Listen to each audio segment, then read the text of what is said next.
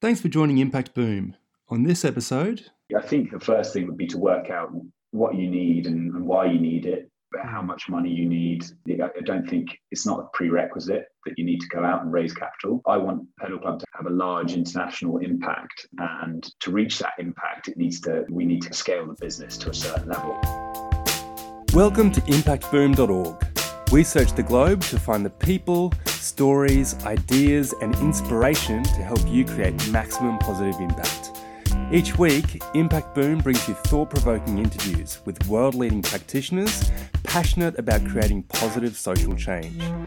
These designers, social entrepreneurs, educators, innovators, thinkers, and doers share their projects, initiatives, thoughts, and insights on creating a better world. You can find all the stories, links, and other great content at impactboom.org. Follow us on Facebook or Twitter for the latest updates, or subscribe to the newsletter or on iTunes. Thanks for listening to episode 330 of Impact Boom. My name's Indio Miles, and I'm passionate about communicating the initiatives and enterprises causing sustainable and positive change globally. Today we're speaking with Fergus Woolcombe. Fergus is the founder of the Pedal Club, a business formed out of a passion for making sustainable and environmental change in the world of cycling. Fergus, a born and bred Pommy, moved down under five years ago, excited about a new city and market, having studied real estate and qualified as a chartered surveyor in London. As his career progressed, his enthusiasm for his work and the wider industry waned, largely due to the perceived lack of interest from colleagues and clients in climate change, an issue Fergus felt passionate about. As a result, the Pedal Club was born.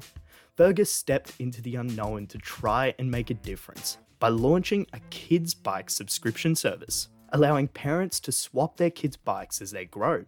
His focus is now on extending the short life cycle of a child's bicycle, whilst encouraging the next generation to get outside and appreciate our wonderful planet. On today's podcast, we'll be discussing how individuals who are passionate about making a difference can take their first steps in starting a social enterprise, and why the circular economy is a crucial concept for businesses to understand to remain environmentally sustainable. Fergus, thank you very much for joining us today. It's great to have you here. Thank you so much for having me. I'm excited. Excellent. So, to start off, Fergus, can you please share a bit about your background and then what led to your work in sustainable business? Sure. I'm from the UK. I've been over in, Sydney for five years now. God, that's gone quickly. I actually used to work in the real estate industry. I was a surveyor back in London, qualified as a chartered surveyor, was on a career path to work in the property world for the rest of my life. I'd studied it in university and stuff. So that was me set. When we moved over here nearly five years ago, I then got a job in the commercial real estate sector. It was one of those things that it, I just didn't have the passion for it that some people did. As you can imagine, in a corporate industry like that, there's the prospect of making a lot of money, which drives a lot of people in that world. That wasn't really a huge drive for me. And I didn't have the same passion that some people did for the industry and work that we were doing. But it's funny, it takes takes years and years to come to hmm. realizations like that. So I didn't necessarily know that. It wasn't really until COVID that the property industry basically got put on ice and work died down. I guess I had a lot more time to think. And basically, it was at that point that I realized that I would much rather be doing something that had a positive impact on the world. I think a third of your life is spent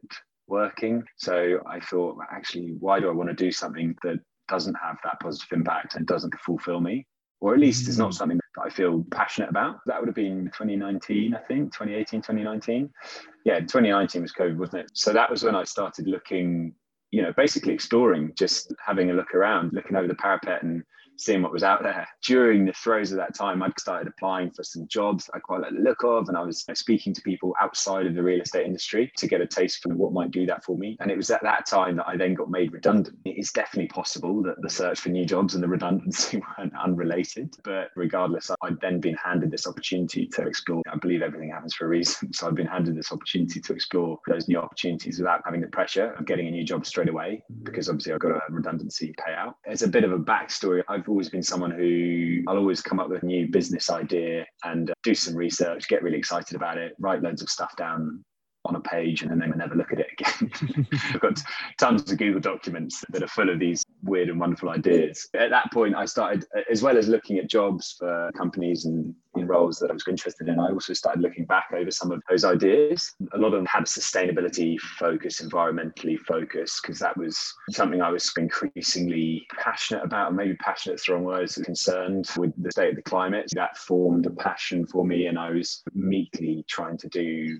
some good in the real estate sector and for the company I was working for without a huge amount of success. One of the ideas that I stumbled across was in the world of bikes. I'm a cyclist and it was focused on the second-hand market. It's a, such a brilliant industry for so many reasons, but it's also mm. one that is quite inefficient particularly the second-hand market, which is so good. If you're a new cyclist, you don't know where you stand with it. Bikes are super expensive, and the second-hand market is full of untrustworthy sellers. If you have a bike merge, it's really difficult to know where to start. My idea on this page that I stumbled across was a trusted second-hand marketplace that allows people to trade in the second-hand marketplace, doesn't have to worry about getting something new, and therefore reduces waste at the end of the bike's life because they end up you know, back in the bikes on the second-hand market. I was pretty intrigued by this and then started with a bit of desk research and spoke to a, couple of mates about it. I suppose I was really lucky in the sense that I had that period of time because of the redundancy to explore this stuff. That's what led me to what is the Pedal Club today, which we'll touch on, I'm sure. I actually ended up buying an ex demo Bianchi bike to test one of the business models that I've been playing with. And that's actually when I first learned my harsh lesson in being a business owner. and then sold the Bianchi months later at $600 loss, I think. But anyway, I still felt something was there and it was an industry I cared about and an industry where I could do some good and that I was actually passionate about and ticked a lot of the boxes that I hadn't been able to tick in the real estate world. And I actually ended up getting a part-time job in a bike shop to learn a little bit more about the industry and the product and everything. That's what led me to the pedal club. That's when the pedal club was born, when I stumbled across an opportunity in the kids' bike market. That really brings a perfect opportunity to dive into the next question. You just touched on it there, but you're the founder of the Pedal Club. And obviously, we know that it's related a bit to bikes and that secondhand market. But can you tell us a bit more about this enterprise and then its primary activities in social sustainability?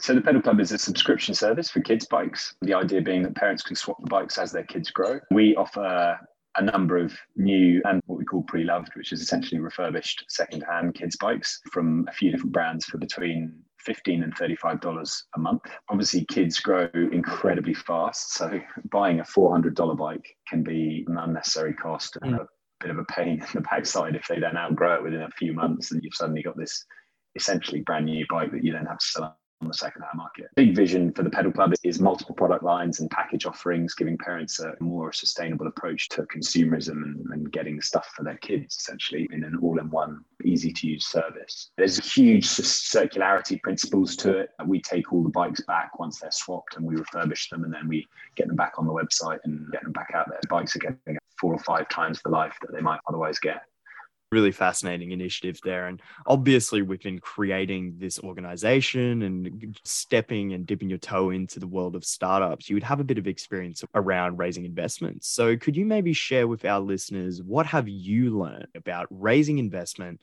to get an idea or an enterprise off the ground?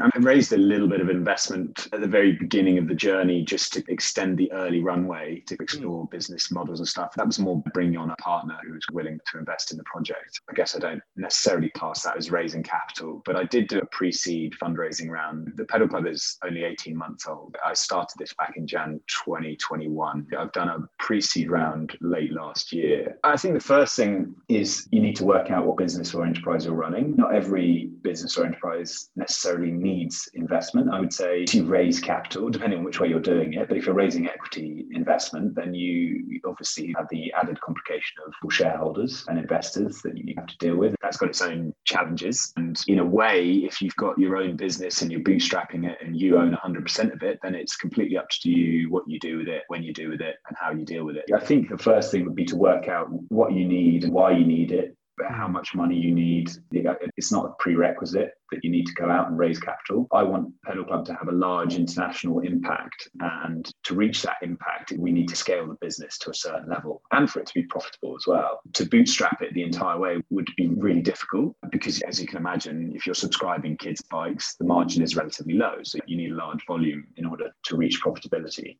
From the offset, I knew that investment was going to be necessary. It was from day dot, it was kind of part of the roadmap. But I would say if you have established that you need investment and that is going to form part of your journey, then I would build your network as early as you possibly can. I don't mean tapping people up for investment early, getting people interested in what you're doing and gaining their engagement early on. And you never know what new perspectives and insights you'll gain from those people as well. I guess also not to worry about rejection. Not everyone is going to be interested in what you're doing, and not every investor is going to see it as an opportunity. There are so many different types of investor. There are so many different ways of raising capital that not every method and not every person or fund is going to be interested in what you do. I know that the Pedal Club is probably not something that ticks a lot of boxes for venture capitalists, for example. So I don't spend a huge amount of time trying to build my network in the VC world. I think it's understanding who it is might be interested in, and that will come with time. You, you start to meet different people and you get an idea for what they're looking for, their mandate, and how much they're looking to invest in the type of projects, etc.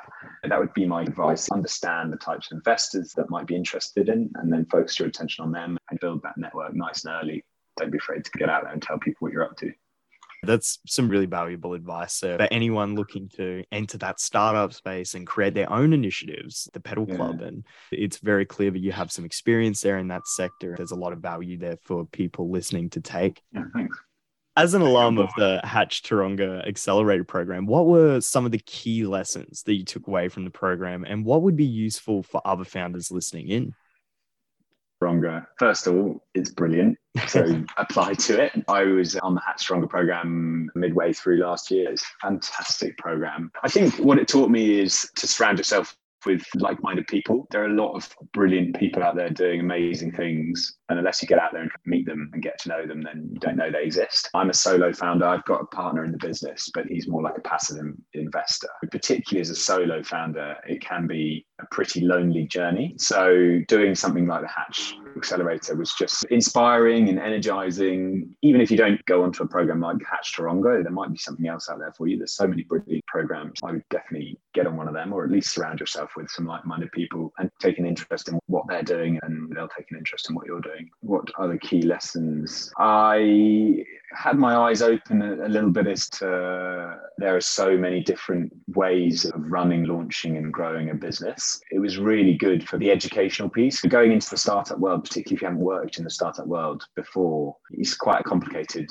Knew very little. I had my idea and I tested the market and I started to gain customer traction and I was on my own path. I didn't learn the theory and then put it into practice. So it was really learning key things about the startup and social enterprise world that I didn't previously know. And they get some brilliant speakers on, and the people that run it, Tom and Danielle, are fantastic. Unfortunately, Danielle's just left, but I'm sure they'll get someone else on who's brilliant as well. That was one thing. And not to get stuck on your idea in the way that you formulated it, be open to what other people think it was particularly good. We did so many workshops where at the end of it, you go, oh, I could look at it that way. You've gained a new perspective that you didn't have previously. I think just generally, it's a great idea to get yourself in a room. I actually have done a couple of different programs. I did a pre accelerator program called Catalysr. I was on a workshop boot camp thing with Boomerang Labs, doing as many things as you can like that are just great because you're meeting people who are equally grinding out their own path and trying to do good in the world. It's always pretty inspiring and energizing to put yourself in that position. So yeah, join the program.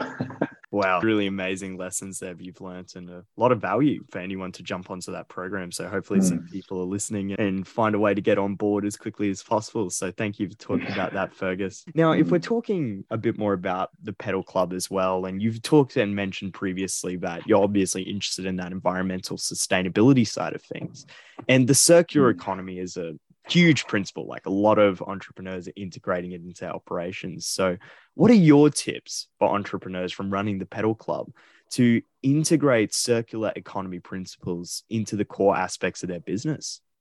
It's a great question. I think first and foremost, it's not always easy incorporating circular principles into your business. It's not always the sexiest idea in the room. And as I've found with the pedal club, it's often low margin. The pathway to profitability is not as obvious as one of these tech or deep tech companies. I would say if you're going to start a circular economy focused business, then make sure you really know your numbers, run the models, run the sensitivities on the models, make sure you're happy it, mm. it, works and get advice on it as well. Seek advice. Don't just blindly go out there and think it's going to be a great idea and everyone's going to love it because it's not always the case. This year, in truth, has been really tough with the pedal club. Uh, and that is in large part down to the weather we've had in Sydney. Often think you've got the best idea ever and it's brilliant and everyone's going to absolutely love it and people will invest in it but it's not always the case. So the best thing you can do is make sure it's a really sound business proposition. And actually, going back to your previous question about Hatch, that was another thing that was a key takeaway from that is to always work back through your business model canvas and your numbers and your models and make sure you're happy that it, works and, and that you've got a you've got that pathway set out. You've got a clear roadmap and you know what you're doing. It's very easy to get caught up in the minutiae of the detail. And so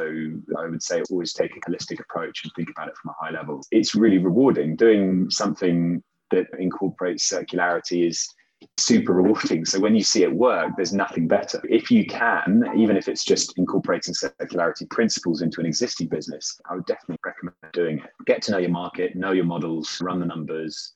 Actually, get to know your market is a big tip. But focus on that. I've seen a lot of businesses that focus on the product first, a brilliant circular focused product or service but haven't gone out to the market and tested the market, you're just in danger of a stillbirth entry to a market if you don't do that because you don't know that there are customers out there for it. That would be one actually. And something I, I probably didn't do enough early on is get out and actually talk to our customer base.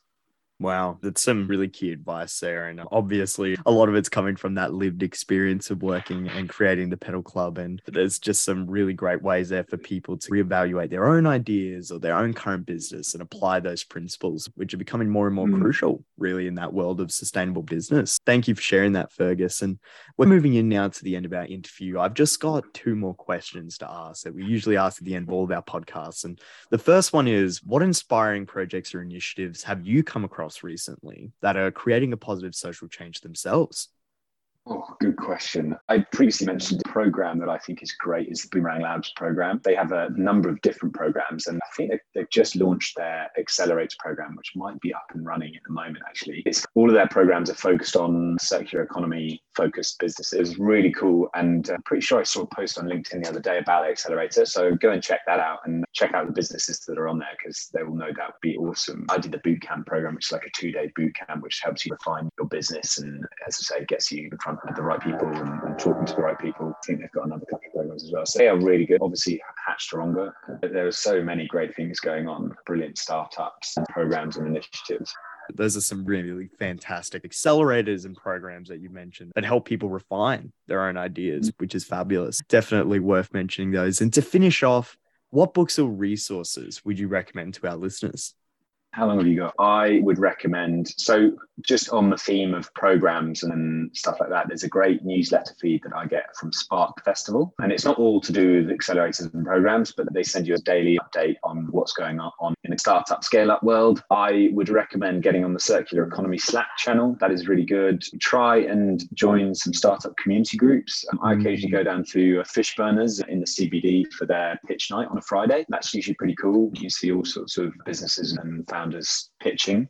I've never actually done it myself with a pedal club, which I probably should, but they use it as a way to practice their pitches. I think they get rated. There's a panel of judges and stuff, but you can go just as an audience member and have a bit of pizza and some beer and watch those. It was quite fun and meet a couple of people. In terms of books and resources, I've just finished Outliers by Malcolm Gladwell. That is absolutely mm. fantastic and quite inspiring. What I would say, which I have found, I get much more from listening to podcasts than I do necessarily reading, but search for podcasts in your industry there's so many podcasts out there that it's very difficult to find anything just organically on Spotify or whatever. But search for podcasts in your industry. And that's one of the best ways I've learned about things, either in the startup world, social enterprise world, or the environmental space, or specifically bike industry.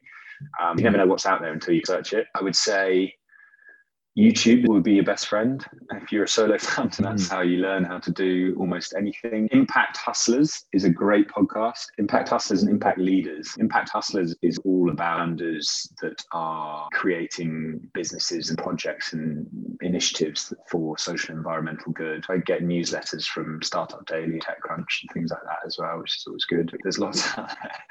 yeah, that's a collection of absolutely wonderful recommendations and so many different. Threw that at you. It's great how many different recommendations there are there and across all different mediums. So people can pick what they enjoy and find different stuff that works for them. Thank you so much for sharing that. And all of those initiatives that you've mentioned, enterprises, the startup, uh, and those programs that you talked about, as well as all of those resources we just talked about then at the end, those will all be linked in at the end of the article. Once people have either listened to our conversation or they've had a read through the finished product on the website, they'll be able to click on through, check those all out, and create that own base of knowledge as well. So that actually brings us, unfortunately, yeah. to the end of our interview today. And I just want to say, on behalf of Impact Boom Fergus, thank you so much for sharing your valuable insights and your time so generously today.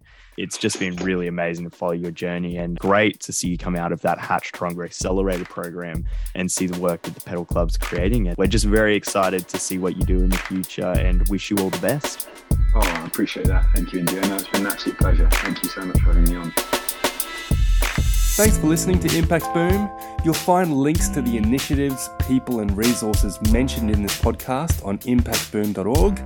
Please leave your comments below, and remember, we'll be publishing fresh inspiration and insights to help you create positive impact every week on the website, Facebook page, and Twitter.